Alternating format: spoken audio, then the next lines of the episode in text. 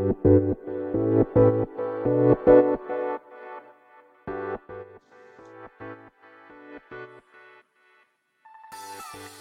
い、始まりました。本を読んでは独り言ラジオ。私、変な髪型をしたポンコツ薬剤師こと町田和俊でございます。はい、というわけでですね、今日も読んだんだか読んでいないんだか、積んだんだか積んでいないんだかといった本たちの中からですね、一冊紹介してゆるーりと語っていきたいと思います。はい。えー、本日紹介する本はですけれども、クリエイティブクラスルーム、え即興と計画で深い学びを引き出す授業法という本でございます。はい。えー、こちらですね、2021年11月27日え第1版第1釣り発行となっております。え著者はですね、キース・ソーヤーさんですね。はい。えノースカロライナ 大学チャペルヒル校教育イノベーションのモーガン特別教授となってますね。はい。あとは翻訳されたのが、えー、月谷真紀さんですね。はい。えー、こちらですね。英字出版からですかね、えー、出版されております。はい。で、まず先にですね、申し上げておきますと、いや、まだ読んでいない本、というか購入したばっかなんですね、こちらの本ね。そして、まあ、積んである本だというところでございます。はい。まず、こちらの本をですね、まあ、購入しようと思ったきっかけなんですけれども、えー、まあ、ちなみに、まあ、あの、こちらは、行きつけの本屋さんでありますですね。えー、桑畑書店さんに注文して、えー、購入いたしましたが、まあ、きっかけですね。はい。こちらはですね、あの、 Voicy の、えー、荒木博行のブックカフェというですね、番組があるんですけれども、そこにですね、先月でしたから、今月だったっけかなちょっと覚えてないんですけど、えっ、ー、と、役者ですね、の石田丹郎さんという方が演劇をされてる方でしたかね。はい。そして確か、えっ、ー、と、能じゃない、狂言、どっちだったっけかな狂言かな？狂言師のもとに生まれた方だったと思いますけれども、はい。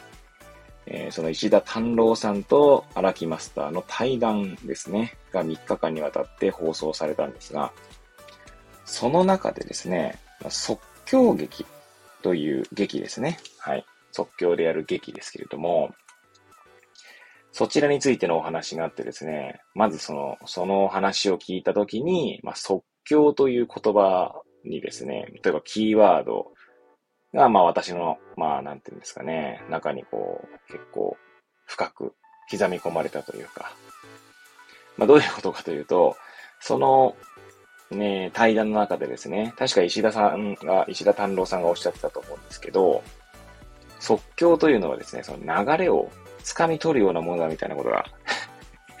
いや、なんか今自分で言葉にした瞬間、自分の記憶力のなさと表現力の陳腐さにですね、なんかこう、え、あ、これでいけかって思ってつい笑ってしまったんですが、えー、まあそんな話が確かあったと思うんですよね。まあ即興っていうのはおそらくですね、まあ私もそんな演劇とか詳しいわけじゃないんですけど、まあ基本的にはその場、あ、あすいません、あの、台本がなくてですね、まあその場その場の流れに身を任せて、まああくまで多分おそらくえ役者の人は身を任せてるんだと思うんですけど、まあ言葉を紡いだりとか、まあ、身振り手振り、まあ、そういった、まあ、や、えー、っと、演ずるわけですね。はい。で、その中でその流れですね、を掴み取って、もう自然とその、要は言葉だったりとか表現をしているみたいな話があったと記憶しております。はい。で、もう私自身はですね、その話を聞いたときに、まあ、日常生活って、まあ、ほぼほぼ即興劇なんじゃないかなと思ったりしたわけですね。あの、なんていうんですかね。会話だったりとか、行動だったりも、即興劇に近いんだろうなと思ったわけですよ。まあ、何気ない普段の会話もですね、その場の空気だったりとか、あとは相手のですね、あの視線なり、身振り手振りとかでですね、まあその状況をつかみ取ったりとか、まあ声色とかもね、あり、あるかもしれないですね。声の高さ、大きさとかもあるかもしれません。はい。あとは、まあ、その場所がどういう場所かっていうのにもありますよね。あの、職場なのかとか、まあ、家族とのやりとりの場なのかとかですね。まあ、そういった形で、まあ、日々の生活は、まあ、即興劇と言えるんじゃないかなと思ったっていうのがあってですね。まあ、確かそんな話も言ってたのかもしれないですね。私が思ったというよりは、もしかしたら放送の中で言ってたのか、もうすでに記憶が定かではないんですけれども、まあ、とにかくですね、まあ、即興というところに興味が湧いたと。で、なんか即興についてなんか学べる本はないかなと思って、まあ、まず Amazon でですね、まあ、検索したわけですね。まあ、その中でですね、このクリエイティブクラスルームが面白そうかなと思って、えー、まあ、行きつけの本屋である桑畑書店に注文したというところでございます。はい。では、まあ、まあ、いつものようにですね、この本のまあ、内容というかですね、を紹介していくにあたってですね、帯の文言とか、え目次の文言を、え紹介していきたいと思います。まずですね、表ですね、表紙の帯の文言を紹介したいと思います。生徒の自由な発言をもとに授業を展開しつつも、学習目標へ確実にガイドしなければならない。教師は常に即興と計画の間に立たされている。その難しさを引き受けた先に、生徒が自ら学びを発見する授業が生まれる。はい、とあります。そしてですね、これ背表紙っていうんですかね。あの、なんだこれ。バーコードが書いてある方には、まあ、目次の文言が書かれているので、そちらは、えー、省略してですね。えー、では、まず1ページめくったところですね。はい。なんて言うんですよ。カバーというか、まあ、ページをめく、表紙をめくったところにある、その帯の文言ですね、を紹介していきたいと思います。はい。学生一人一人を相手に、日々地道に創造性を育むという難しい仕事を引き受けようとしている先生のために、第1章、イントロダクションよりとあります。はい。えー、そしてですね、目次ですね。まあ、目次を紹介する前に、まずこちらの本は、はい。えー、謝辞と原中参考文献というのが最後についてるんですが、まあ、謝辞が始まるのが210ページ、原中が221ページ、参考文献が237ページから始まって、えー、なんだこれ、最、237ページから始まるんですが、237ページから始まってですね、これは、222ページまでなので、そうですね、そういう意味だと237ページですね。はい。の書籍になっております。はい。では、目次の文言ですね。今回は見出しの方もですね、込み出しっていうんでしょうかね。も紹介していきたいと思います。でまず、序文から始まり、えそしてですね、ごめんなさい。えー、っと、全部で6章ですね。え6章に分かれております。はい。では、行きたいと思います。第1章、イントロダクション。え込み出しの方ですね、3つあります。ガイド付き即興法を使った教え方、ティーチングパラドックスに立ち向かう、未来の創造的な教師のために。はい。えー、続いて第2章ですね。第2章は、創造的な知識を教える。えー、その中にですね、込み出しが6つありますね。えー、創造的な知識と浅い知識。えカバー主義の罠を乗り越える。創造性の学習と週の学習基準。創造的な思考習慣。数学、科学、歴史の創造的な知識。各科目で創造性を教えるには、はい。えー、続いて第3章ですね。第3章は1、2、3、4、5、6。まあ、7、7かな。はい。込み出しですかね。えー、紹介していきたいと思います。即興を学ぶ。共同と即興。教師のための即興テクニック。教師がルールを破らなければならないとき。ガイド付き即興法のための授業計画。構造と即興のバランス。そしてまとめですね。はい。えー、続いて第4章。ティーチングパラドックスを克服する。はい。えー、こちらはですね、えー、6つの、えー、なんだ、込み出しですね。から作られておりますので、構成されております。はい。え、ガイド付き即興法の構造。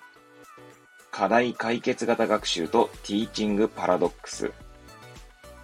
ティーチングパラドックスと折り合いをつける6つのケーススタディ。新米教師から即興の達人へ。教科の教授法に関する知識を持った即興。そしてまとめですね。そして第5章ですね。第5章は創造性のための学校。はい。こちらは5つの込み出しですかね。見出しで構成されております。えー、創造的な学校の文化。創造的な学校のリーダーシップ。創造的な学校の組織構造、創造的な学校の成績評価、まとめですね。そして第6章、実践に向けて。で、えー、こちらはね、見出しがないですね。これね、タイトルだけですね。はい。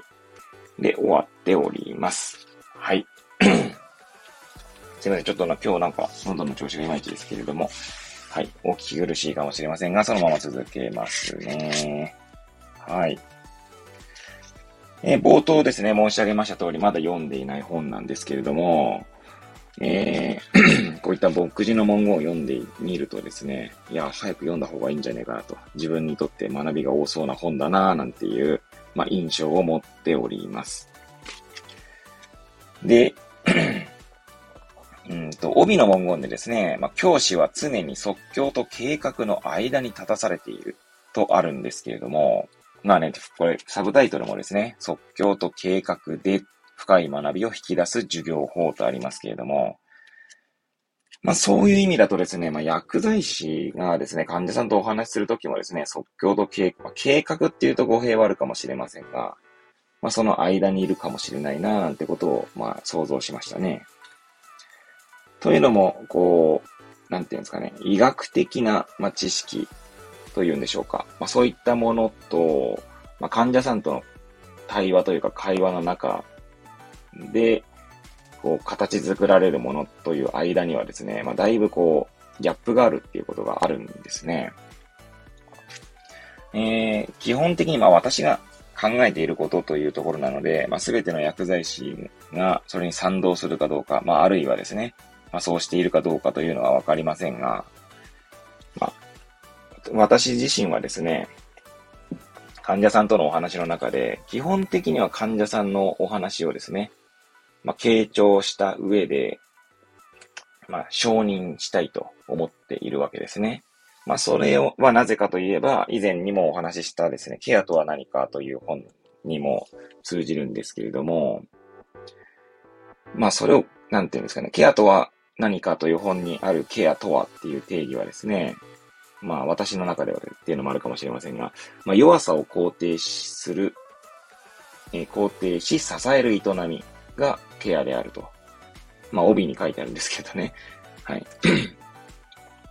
だとするとですね、やはりその、まあ受け入れるっていうことが必要なわけなので、そこは決して否定をしないということを、まあ心がけているつもりであります。